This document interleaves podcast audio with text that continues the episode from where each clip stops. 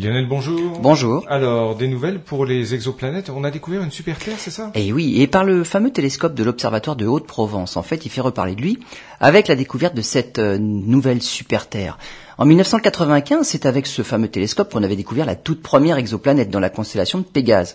On en est maintenant à près de 4000. Et parmi toutes ces planètes, on cherche celle qui ressemblerait à la Terre et qui serait placée à la distance idéale de leur étoile pour que l'eau puisse exister sous forme liquide. Et eh ben, ce télescope-là, de 1m93 de l'Observatoire de Haute-Provence, vient de trouver une super Terre. Une planète dont la masse est estimée à trois fois celle de notre planète, qui orbite autour de son étoile en 13 jours seulement, à une distance cinq fois plus petite que la distance de Mercure dans notre système solaire.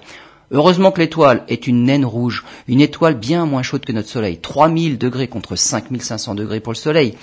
Mais même avec une étoile moins chaude, l'énergie reçue est quand même trois et demi fois plus forte que celle reçue sur Terre. Les astronomes ne s'attendent pas à ce que cette planète soit habitable.